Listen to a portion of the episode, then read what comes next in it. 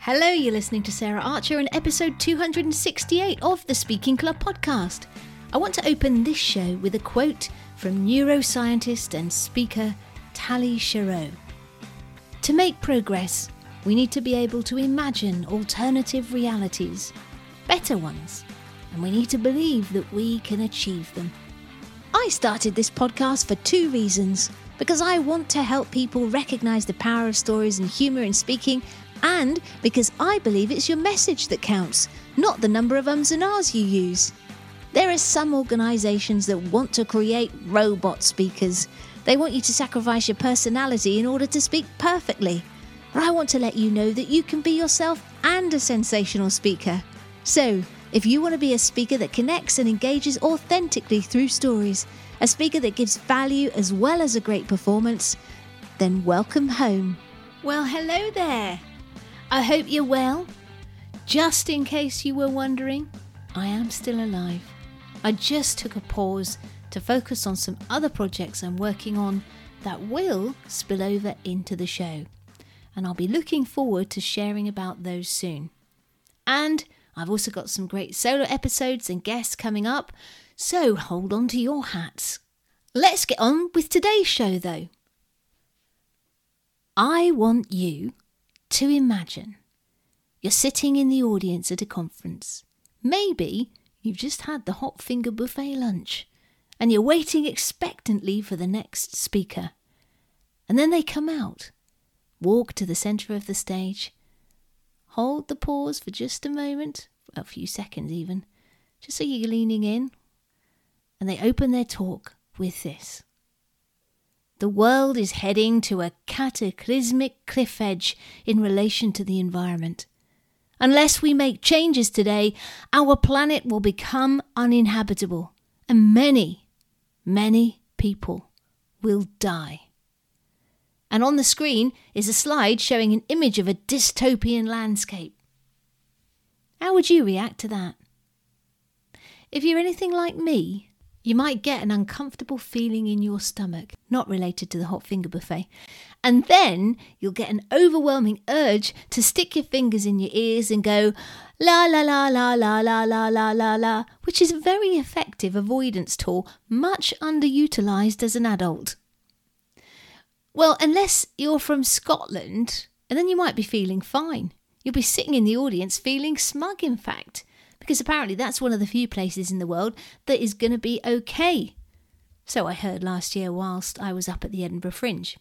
Anyway, the point is this I'm a climate change believer. I'm doing my best to limit my carbon footprint, but I tend to avoid reading the articles in the paper or watch the videos that are sharing about the mounting evidence of climate change and what it will mean for our future. And it's not because I don't care, I care deeply, but it's because the fear of this disastrous future makes me freeze and want to bury my head in the sand. And this is completely normal, for as Tali Sharot points out in her excellent book, The Influential Mind, as a human being, I've evolved with what's called avoid and approach programming. And this means, at a basic level, I avoid pain and move towards pleasure. It's in our DNA, and it's how we've survived. And it's been proven that if we want to get people into action, the immediate carrot works more effectively than the big stick that might beat you in the future. That's why we're more likely to get up off the sofa and walk to the shop to get our favourite chocolate bar than we are to get off the sofa to go to the gym because of the consequences of poor health and fitness that might affect us in the future. However, if we want to encourage inaction, people to do nothing, then the stick is more effective than the carrot. Just like my instinctive initial reaction of avoiding and ignoring when confronted with the calamitous effects of climate change. And here's the so what of all this for you as a speaker. It means that we need to develop an intimate understanding of our audience so that we can understand where they are, what they fear, and what they desire. And That understanding enables us to carefully curate our message to illustrate the rewards where we want people to take action and share the negative consequences and uncertainty where we want people to decide against something. And that's why developing audience intimacy is a key foundational ingredient in my Nail Your Signature Talk program. Because speaking is a game of push and pull with the audience, using your content as one of the levers to influence your audience's thoughts and actions. And another thing to note here, though, is when you do use push content, it's important to pull them back to you after. For example, if I'm sharing about a huge mistake that my audience is likely making and the impact that that can have on their speaking, I'll follow it with something that shows it's not their fault or lets them off the hook. So I might say something like, I see so many speakers stuffing up the opportunity to build a relationship with their audience because they're pretending to be something else on stage. They go into presenter mode or they feel compelled to boast about all their achievements for the first 10 minutes of the talk, both of which put barriers up instead of building connection. And if that's something that you do, then don't beat yourself up. It's just the old imposter syndrome rearing its head. And when it comes to speaking and putting yourself out there in front of an audience, that darned imposter syndrome can affect even the most confident and extrovert of people. Okay, see how I pushed them, then pulled them towards me there. Okay, so getting to know your audience so you can use the push and pull in your content is a big lever to influence them. But that's not all. There is another huge lever that works here that you need to be aware of as a speaker. It's, drum roll please, Emotion. I'm not talking about being emotional, which usually makes the audience uncomfortable. Nope. I'm talking about using emotion in two key ways in your talk in your content and in your delivery. Let's talk about content first. Have you seen the film Alien? The original one with Sigourney Weaver Perhaps one of the most shocking and iconic moments of that film is when the alien erupts from John Hurt's tummy. I realise I might have just lessened the impact of that image by using the word tummy.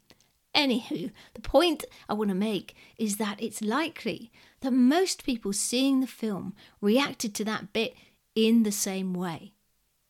And science backs this up, as quite a few experiments have been done to measure the pattern of brain activity whilst people watch speeches and movies.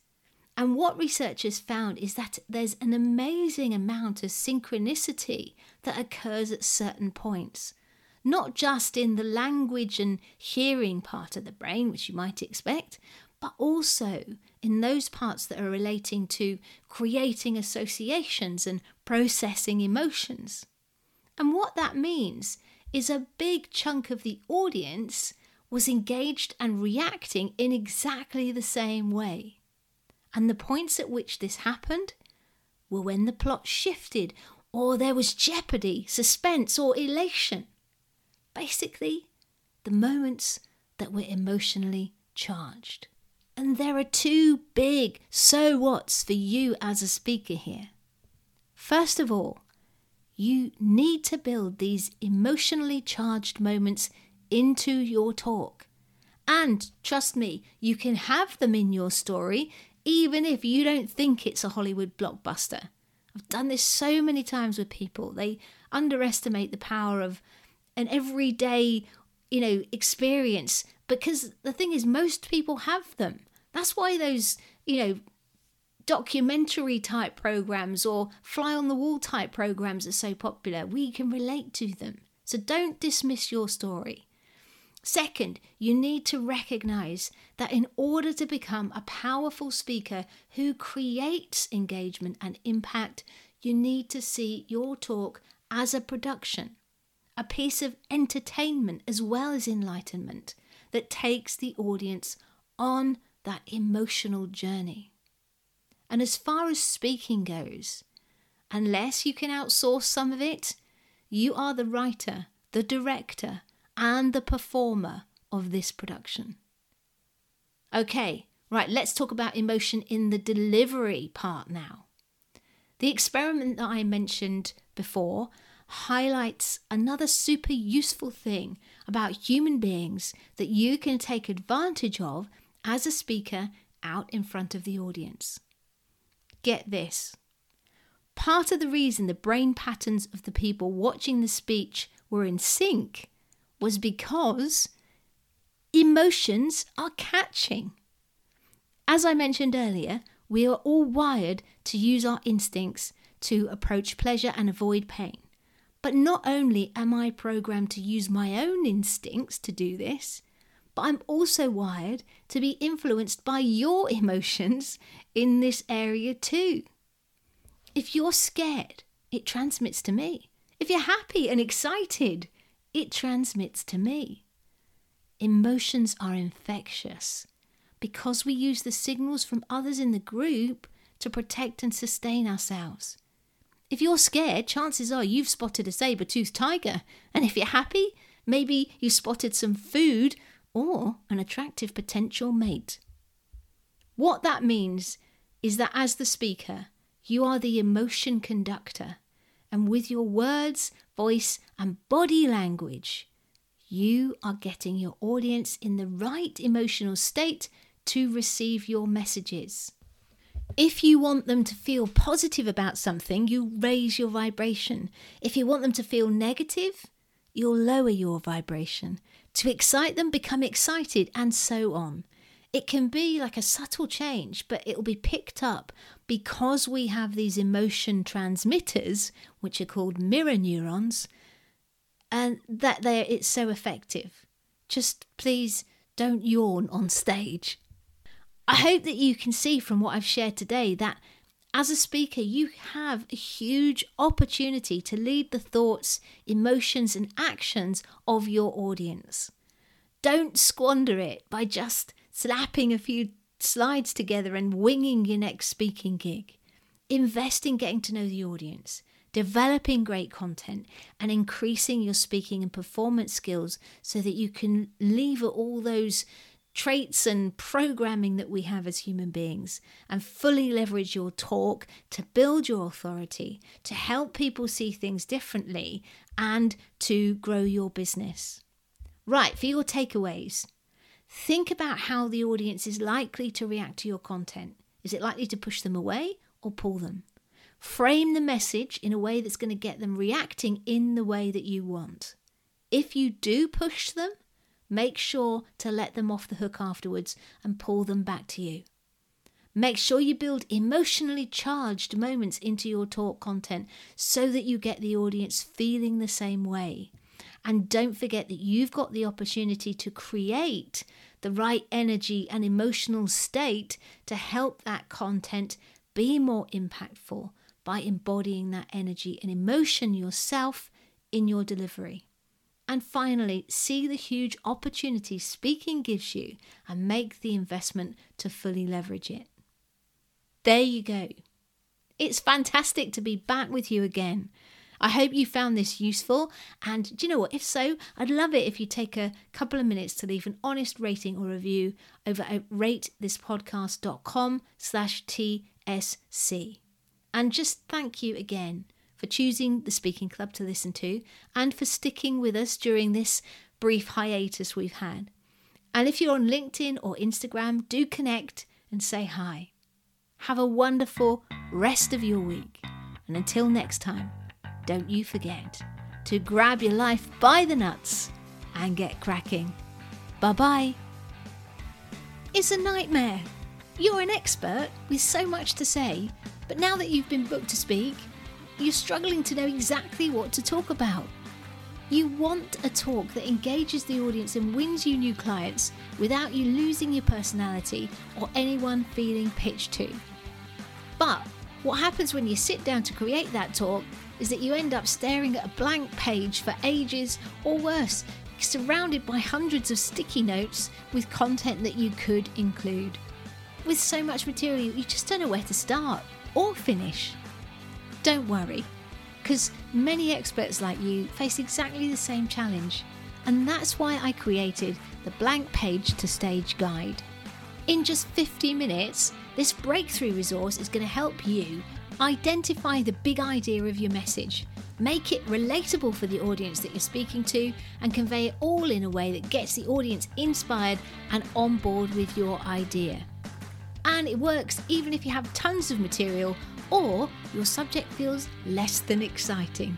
If you want to cut through swathes of content and get a talk that you're excited to share, your audience loves, and wins you new clients, then grab your blank page to stage guide from saraharcher.co.uk slash new guide hyphen TSC. Oh, I forgot to say, it's completely free. Enjoy!